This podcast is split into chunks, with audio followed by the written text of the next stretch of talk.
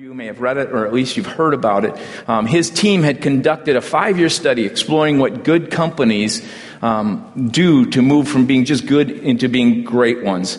And he was surprised that the one of the, the single key factors in all 11 good to great companies that he explored and really dug deep into, and it was not just when they became great, but during their growth phase, he wanted to see what was it. He said there were, there were two things that, that were, were characteristics that marked very clearly what he found, especially when it came to those who were in leadership or leaders. They had a steely determination. Okay? They had this determination, uh, this resolve. And they had an attitude of humility.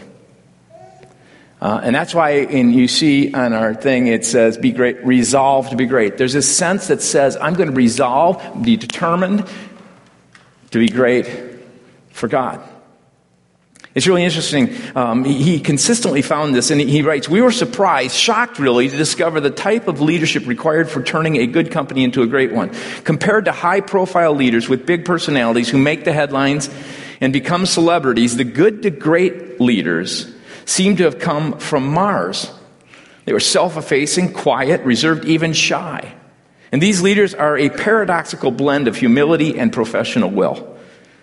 They are more like a Lincoln and Socrates than a Patton or a Caesar. A few years later, he also wrote another book because he, he was really intrigued by this, and he wrote a book called How the Mighty Fall. And again, it was another study, and it, took some of the data from the study that he had done and, and, and compounded upon it. And he writes in this book, he says, when successful companies become arrogant, it often seals their downfall. Which is really kind of interesting because if you read in, in, in, in, the Old Testament, at a point in Deuteronomy, God says to the people when He's speaking to them, when, when they've come into the land, He says, You know, when you become great, watch out. Be because you become self sufficient and self dependent.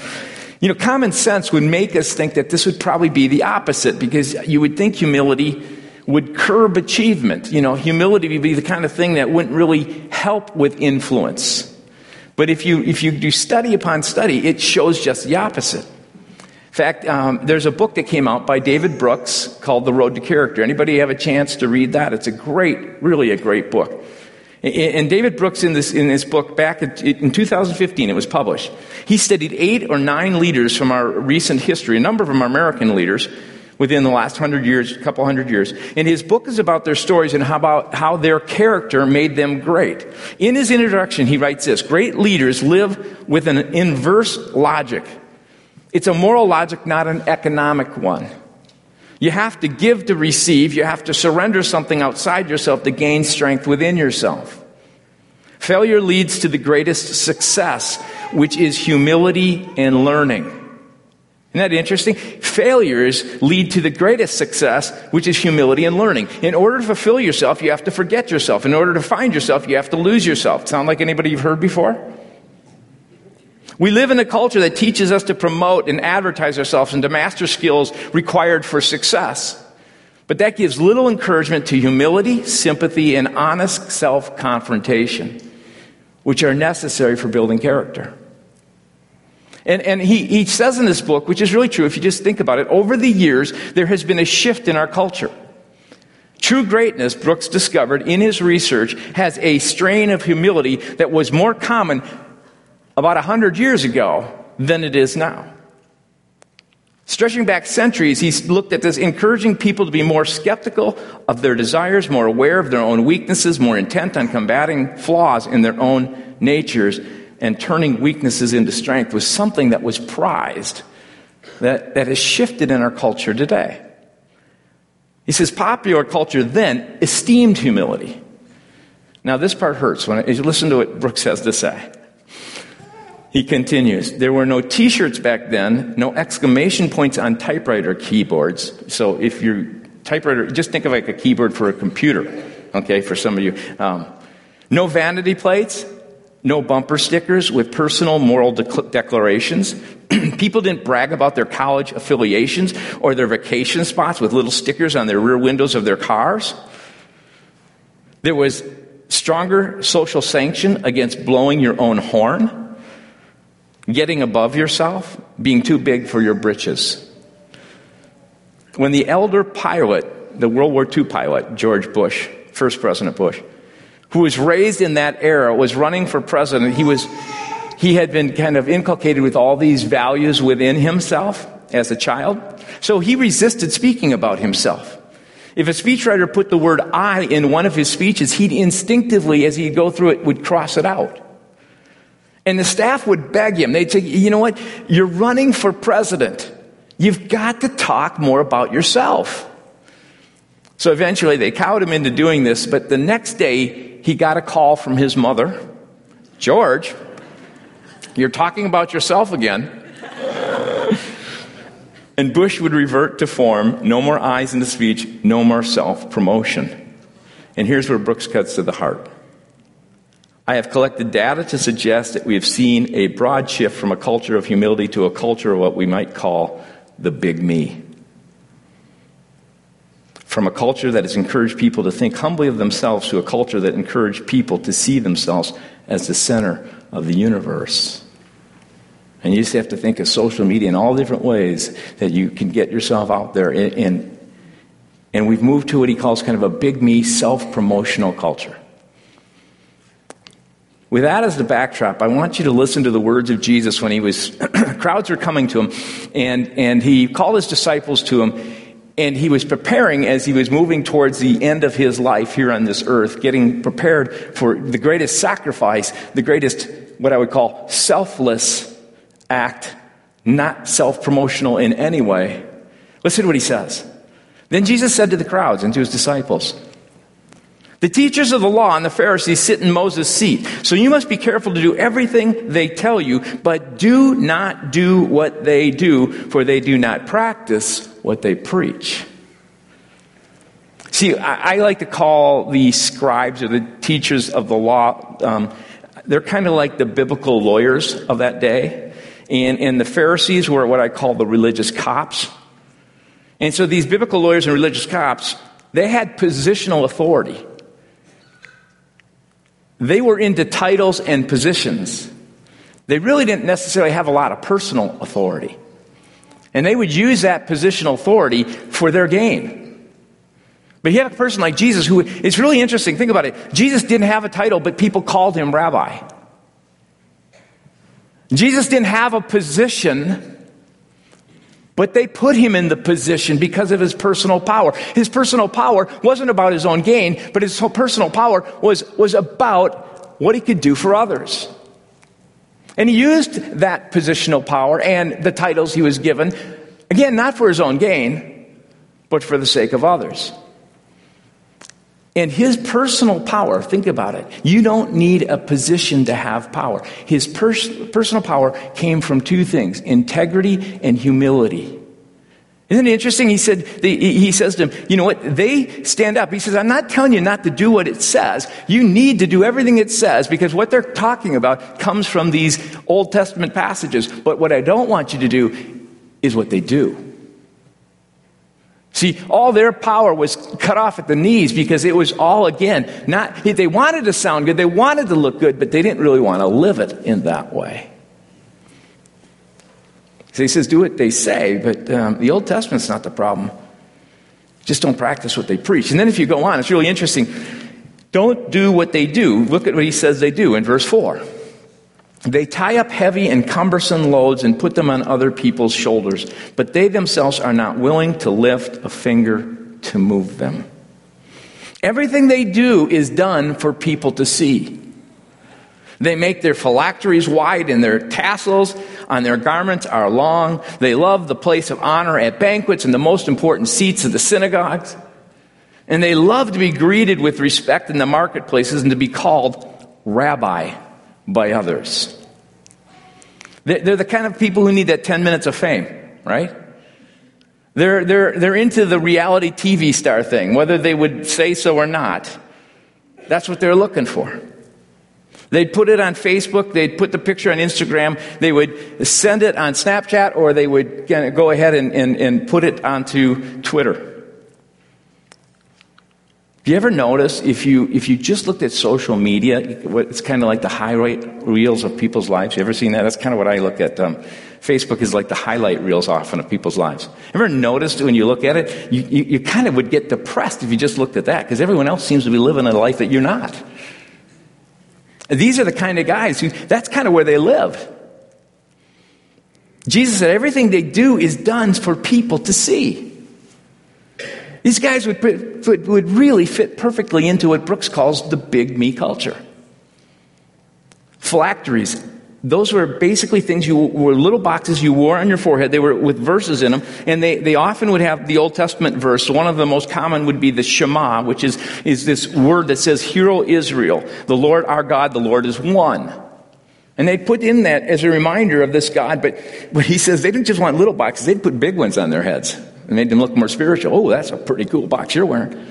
And, and then he talks about uh, phylacteries. He talks about tassels that they'd have on their robe. They'd have really ornate ones, long ones, things that they, it was kind of like they would wear religious bling. Best seats in the house. At banquets, they wanted to be the, at, at, the head table.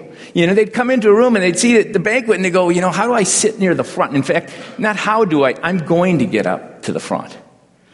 They liked the place of honor. At church, they would be the kind of people who would be in not the front rows, but in the back. You know, that's the ones that are the important seats. And anyway, they love to be greeted with respect in the marketplace and called rabbi. You see, when you would see them at Lund's, you better go out of your way to make them feel important. You know, when you see um, George Kenworthy, is George in here today? When you see him at a, you know, out somewhere, make sure you call him Dr. Kenworthy. it's that kind of thing. And George would kill me for that. So, anyway, when he's in the next service, I will use me. Anyway, Note what they say, uh, what Jesus says in verses 8 and 10. But you are not to be called rabbi, for you have one teacher, and you are all brothers. And do not call anyone on earth father, for you have one father, and he is in heaven. Nor are you to be called instructors or teachers, for you have one teacher, instructor, the Messiah, me, Jesus. Now, it's really interesting. He's not making this blanket statement that you can't ever call a person professor so and so, or you can't call your parents, if you're younger here, father or something like that. He's talking about being in this role where, where you are kind of the reservoir truth and you have this title, that, this position that, that requires for people to, to look up to you and to be subservient to you. And so he's not against titles, he's against the big me culture. He's actually saddened and angered by this inner craving and need to be seen as great. And honestly, think about it. And some of you, I know it's not the case because your nature is different. But don't many of us want that? I mean, I know I, I struggle with that all the time. Somehow the title, the applause, the promotion, the affiliation with someone who's important the college you've attended, maybe the company you work for, the money you make, are the things that make you great. And it was Jesus was saying it's it's this need for that that, that gets in the way. Because what it is, is it's your need for being great is all about you. And often it can come at the expense of others. So if you look at verses 11 and 12, Jesus turned to the corporate chart, if you want to look at it here, upside down. He has this what inverted logic. He says, The greatest among you will be your servant, for those who exalt themselves will be humbled, and those who humble themselves will be exalted. And since don't grab for power out of your personal need at the expense of anyone else. Quit using your power to get what you want. Greatness doesn't consist in how many people see you as great. It's not about how many followers you get on Facebook, Twitter, or things such as that. Greatness is about humility, and humility is always about others. It takes the role where you take your power, whether it's a positional title or it's your own personal power, and you use it to empower others. You use it to influence others for good. You think about how can I take what I've been given and, and use this to actually lift someone else up. The title, whether you have it, whether CEO, executive vice president, superintendent, director, manager, teacher, coach, parent, is not about you, but about how you'll use that power in that position to serve others because you have power to influence good in the lives of others. Now, you think about it, a parent, let's say a parent got a little bit um, overinflated with their power. And they saw their kids not as, just like we had this baby dedication, not as a, a gift that they're going to, how do I do all in my power to help raise this child so it will have character and maturity so that at some point it's no longer dependent on me, but this child is now able to, to be all on their own, to really handle life and, and, and, and take the tough things that come and all those things and, and, and be really gifted and empowered.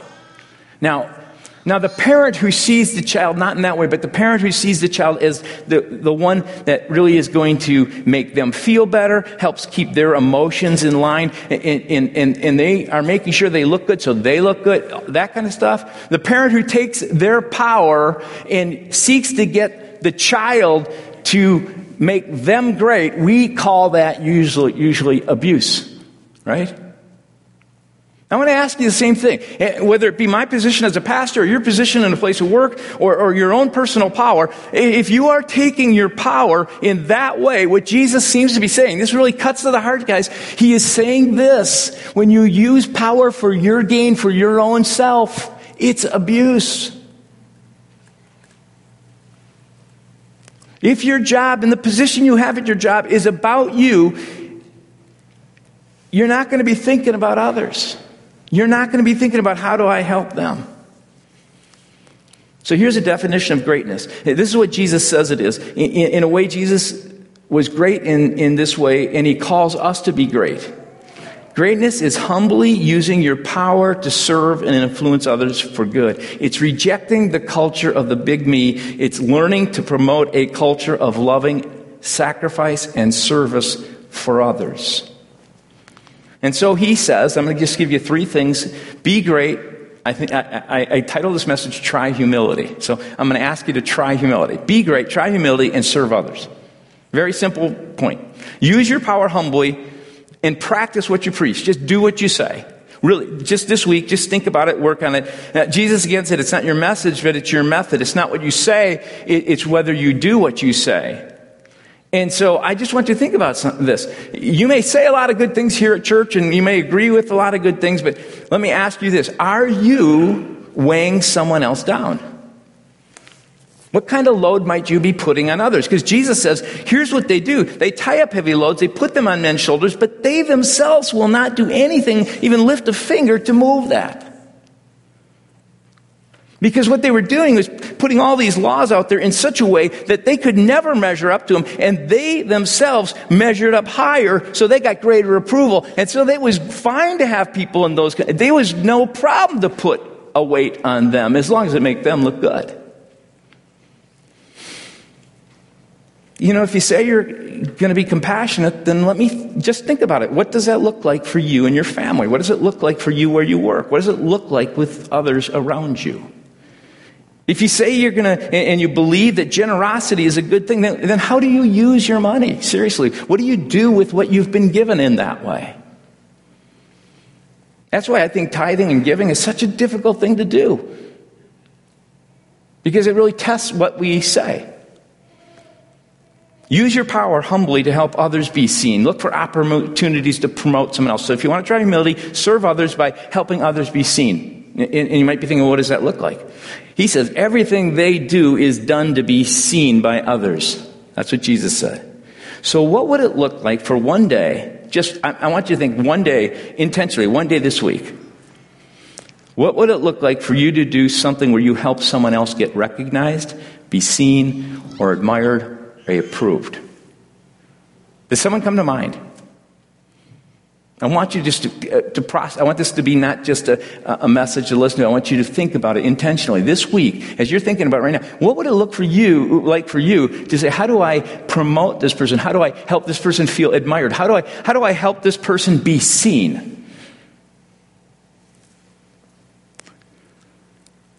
Use your power. Oh, here, I, I wrote down this. Instead of looking for self promotional opportunities, look for opportunities to promote others. What about making it a habit to send notes of encouragement of, to others? How about a card that said something like this I saw you today. Thanks for the way you loved your sister.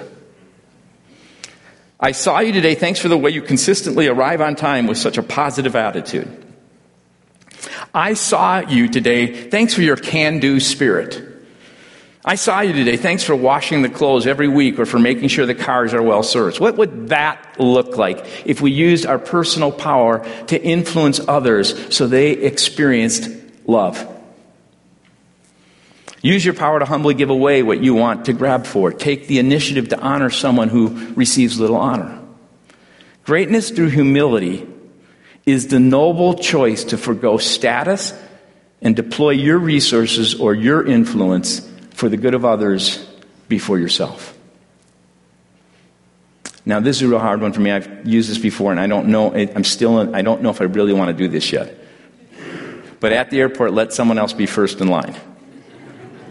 Yeah, I don't know. I write that every time, and I just, you know, you you can keep me somewhat accountable. Slow down and let the person at Costco with their cart that's fuller than yours get in the line before you. Ooh, that's, that doesn't make sense. Okay, what would it look like to honor someone? What would it would look like to greet someone so they feel loved and respected? Greatness through humility is more about how I treat others than how I think about myself. Humble people are great people because they're not trying to grab onto the need to be honored, to be recognized, to be heard or seen. And I was thinking about this, and I was actually thinking about this morning when I was going through the message again, and, and I just thought to myself, what would it mean to come to like a holiday and to take more of a back seat than having to be the one to speak? Now, some of you take the back seat, and so you need to learn. One of the things Brooks says is there's this culture of big me is not all bad, because some of you live with such a little me, you need to get a little bigger. Be great. Try humility. Here's another one. Learn from others. Not just serve others, but part of, part of this whole idea of, of humility and, and this idea of greatness, if you're going to be great, if you don't have a posture that learns from others, you'll never really grow into the kind of influence that I think God wants you to grow into. People who influence others are people who have been influenced by others. You have to learn from others. So try humility and let others teach you. Recognize that you're not the reservoir of truth. Be careful before you think you're just too great. Jesus says, don't be called rabbi because you have only one master and, and one rabbi in that sense. And, and your brothers, don't be called father for you have one father. Don't call yourself teacher for you have one teacher, the anointed one. See, the Pharisees, they loved to be looked at. They loved especially we looked at the ones who knew it all. They liked to be the ones who taught everybody. They liked to be the ones that said, hey, if you want to learn something, learn from me.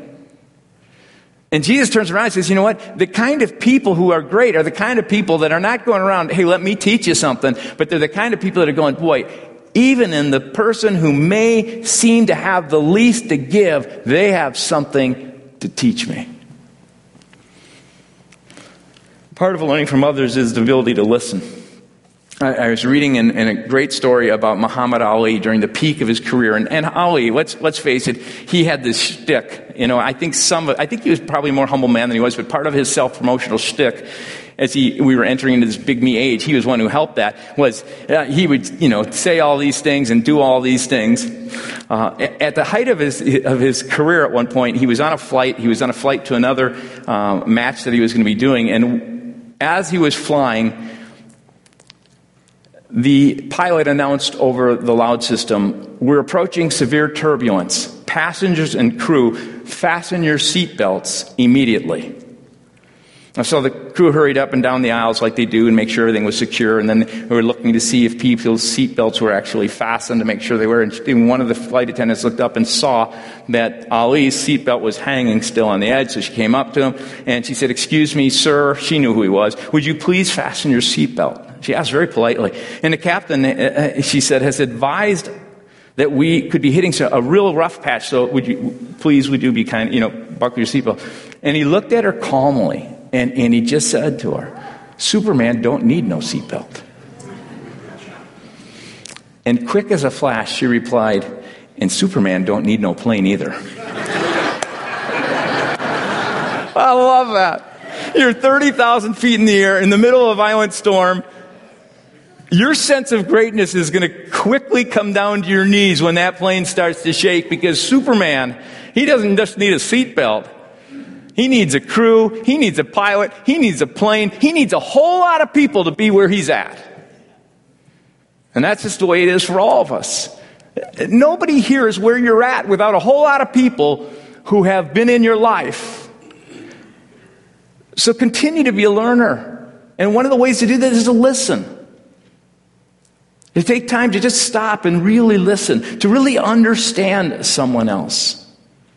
Because that's part of what it means to learn from others is not just to listen, but to listen with a sense of curiosity so you can understand. One of the greatest things that I've learned in, in marriage, in, in, in there's a, uh, communication tool that both Grace and I and some other couples were able to use where we learned how to just and I'm, st- I'm really still, I mean, I'm a beginner at this, but learning to listen with curiosity to really understand the other person. It's a well known book by Doris Kearns Goodwin called Team of Rivals, who points out that Lincoln was not like the Pharisees who would bring everybody around them who agreed with them so they didn't need to listen to anybody. But in Lincoln's case, he brought a whole bunch of people, really gifted people who had, they had a oneness of where they were going, but they had all different ways they looked at it so that they could get the best so the Holy Spirit could call the best of it. Sometimes learning from others is not just about listening and then seeking to understand, but sometimes it's about letting go of the need to be right. Being open and willing to admit, I catch this, you could be wrong, okay? Being open and willing to admit you could be wrong. Not saying that you are, but just possibly could.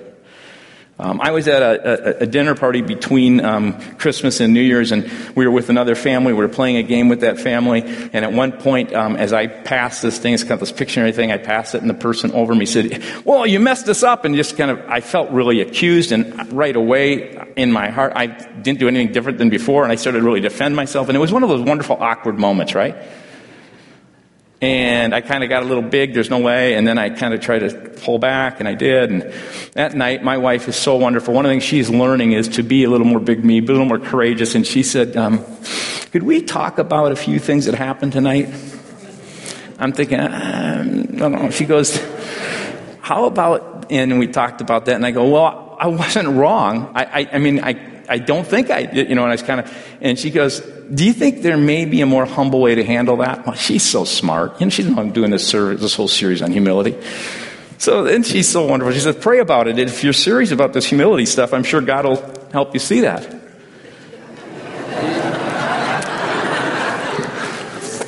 okay, so the next morning in my quiet time, I'm reading about I, I don't know how I got to read this. I think I was passing, looking at something and reading about this lady who's called the Little Flower. She's the Saint Therese of Lisieux. Um, she she died about 24 years of age, but she wanted to love like Jesus. She's she was in the Catholic Church and she was um, made a saint in the Catholic Church. She believed that Jesus wanted great love out of an interior attitude of childlike trust in God. I'm reading this, I'm thinking, okay. And I've been, in the question is, God, you know, how do I handle this thing? You know, I'm, okay, I'm open, you know. That's why quiet times are great. God, if you don't stop the next day, or you don't stop at night and review your day, or you don't take some time to preview your day and think about what's happened, if, if you don't do that, you won't hear from God. You won't actually have opportunities for Him to do some of the corrections you need. So when we talk about quiet times, it's not about getting brownie points and you're reading the Bible. It's about really stopping to hear the voice of God using His Word. And so I'm reading this. She did, she, she, she wanted to love God like a child. She, she did this by offering him small everyday acts of love, going out of her way to befriend the crankiest nun in the convent, cheerfully and silently enduring a cold bedroom, and refusing to complain when accused of a wrong she didn't commit. And it was like, wham. I mean, busted. I just, I just, I just had to repent.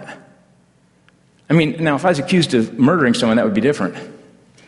But messing up a card game, I mean, Humility is about letting go about this need to be right, the need to win. It's far better would have been just, I could have, I didn't think I did it wrong, but who knows? That would have been the humble approach. Be great, try humility. And here's one of the last things I want to call you to submit to God. For verse 12 says, For those who exalt themselves will be humbled, and those who humble themselves will be exalted.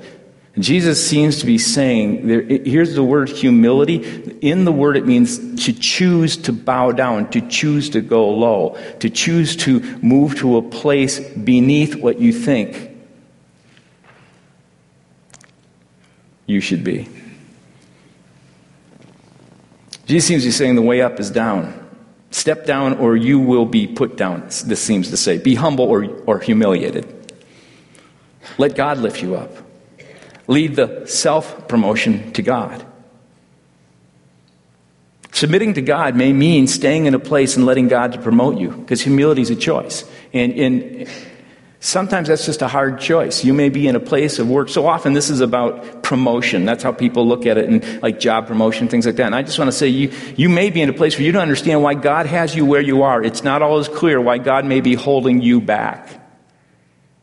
But sometimes submission is a willing choice to say, God, I don't get it, but I'm going to stay there. I, there's a, I was reading about this um, George Marshall. It's in Brooks' book, but he talks this whole thing about Marshall, who was a man who had a, a lot of humility. But what was really interesting, he was so gifted and so great that the leaders that were over him never wanted to promote him.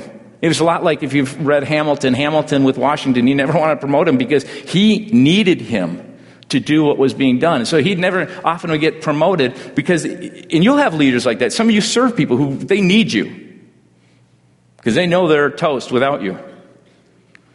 And he really wanted to be promoted. And finally, at one point, he got a position, but it wasn't really a promotion. It was side position. It wasn't to the theater war, that kind of place where he wanted to be. But he got promoted to um, Fort Bragg down in Georgia. And he's down there in Georgia. He's at Fort Bragg, and they make him the leader over um, leading the, in, in, the, leaders of the military. And, and he, he's such a bright guy. He reformed how leadership took place. And what he didn't know, because this was before World War II, that almost all of the leaders that were in the military went through that reforming place. And what he didn't know is he wasn't just reforming some leaders, he was actually, by God's grace, reforming the whole U.S. Army. Now, there's, I, I could tell you more about his humility. Uh, God, you don't know why you're in this place, but humility is what we said. It's about learning to use your power to serve others. It's about beginning to learn from others and how do you listen and understand. And you don't need to be right. And then it's this whole idea of how do I submit to God in this situation? I don't get it, but God may. Now, there are times you need to push up. That may be a whole other thing, and you may need courage to do that. But could you be in a place where God is doing something that you have no idea of why He's doing what He's doing? And the other part of it is this isn't even promotional at all. This is not about work or about a job. When we look at this verse, the, the verse really, those who exalt themselves will be humbled, and those who humble themselves will be exalted, is far richer than that. There's, there's in this verse, often God may be lifting you out of something that is holding you back by putting you into a place where you submit. Sometimes when you choose to submit to God and put yourself in God's hands, He will lift you up in ways you could never imagine. And that can happen in a whole lot of different ways. It may be taking a course that you just kind of think is beneath yourself. It may be listening to someone and, and allowing for them to speak in your life. And, and, and it may be a counseling ministry that you as a couple need to go to because you need to humble yourself to learn how to communicate or do something like that. There's all kinds of different ways. I, I, I one of the things we've been doing here in the church is um, in this uh, last few months to the last six months or so, one of our desires is to kind of have people come up and share how God is at work in their life. And so I've asked Lynn if she would come, and I don't have the worship team at this time if they'd come. And we have a ministry uh, that our church has um, been very involved in called Gateway. It's a, it's a ministry, uh, specifically a prayer ministry, that just helps people um, understand where there might be lies that God's hold that might be in their heart they're not aware of, uh, or some um, areas of forgiveness they not, might not be aware of. And it's just a process where someone prays with you. It's a real humbling thing to go into. It's kind of scary. So, Lynn, you want to share your story and, and tell us how you, how you submitted to God and, and how He lifted you out of something.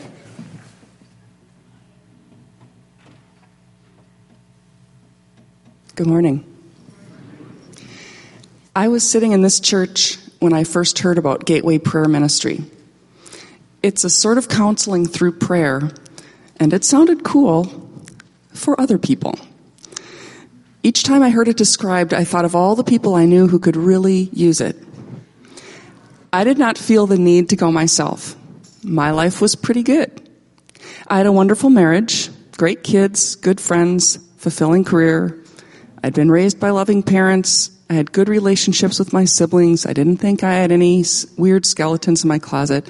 I loved God with all my heart, and I didn't have any particular desire for counseling. Yet I kept thinking about it. Was God nudging me to go? If so, I could not imagine why. But the fourth time I heard about Gateway Prayer Ministry, I decided I couldn't really recommend it to others if I hadn't gone through it myself. So I emailed Wayzata Free and I asked for an appointment. I met my prayer counselors in a cozy office in Wayzata with comfortable chairs, a lamp, and a box of Kleenex. They were two women, and we chatted first to break the ice. They explained that we would be asking God to reveal whatever needed healing in my life. I didn't think I needed much healing, but I was game. They said we were going to ask Jesus some questions. They would say the words, and I would repeat after them. And then we'd wait to see if Jesus would bring anything to my mind. Jesus, is there anything in my life you want to heal? We asked in prayer, and I was supposed to wait to see if there was an answer in my heart. I didn't expect much, but suddenly a memory came, and with it, a huge wave of emotion. It was even more surprising because this wasn't something I remembered consciously. It was just something I'd been told had happened to me when I was very young. I was born with collapsed lungs and almost died.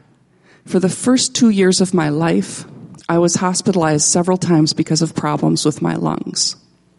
The winter I was two, I got pneumonia again. My grandmother came to stay with my older brother and sister so my parents could spend time with me in the hospital. My mother told me that she would sit by my hospital bed so I could see her through the oxygen tent for much of the day. My father came after work to hold me in his lap and feed me my dinner. Then they would put me back in the oxygen tent and go home to be with their other children. Hospital rules in the 1950s didn't allow parents to stay past visiting hours. I was there two or three weeks before they sent me home. But for many days after that, the only way I would go to sleep was if I was spread eagled across my father's chest. My parents finally figured out that I was holding him down so he couldn't leave me. Fear of abandonment is every little child's worst nightmare.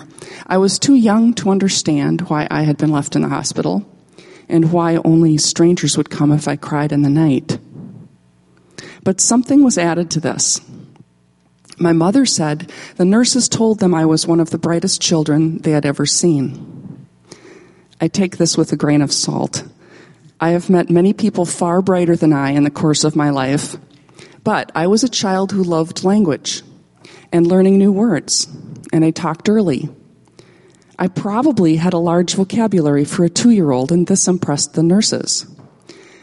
Knowing how carelessly people talk over the heads of young children, I'm sure that this was repeated in my hearing.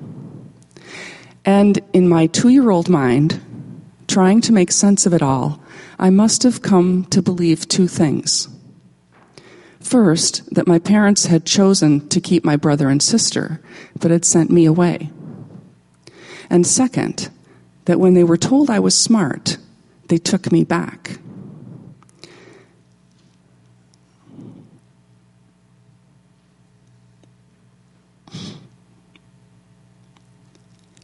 You know, that day at Gateway Prayer Ministries, this hit me like a tsunami. It all made sense. I realize now why I had always had an instinctive reaction of absolute helpless fury whenever someone made some little teasing comment about my being a bit clueless or a bit dumb. During my life, I had tried to reason this reaction away. I knew I was fairly intelligent. I knew that no one can be smart in every field. So why did these small offhand comments that happen so rarely bother me so much?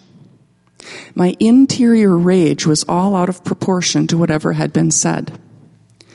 But anger is a cover for fear. And the wild, furious fear that overcame me at those moments was nothing more and nothing less than a little child crying in the dark, afraid she wasn't good enough to go home. It might have taken 10 years of therapy for me to figure this out on my own. But Jesus shined his light into that dark place in my life and healed me in a moment. Since that time, I have been conscious of a new relaxation, a new sense of calm and quiet peace. Anxious habits of thought that have persisted for years are just gone. I didn't even know that dark place was there, but Jesus did. And I'm so grateful for his light in my darkness.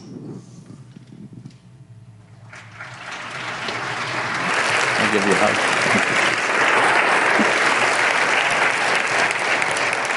First, I just got to say, it takes a lot of courage to ever come up and share your story.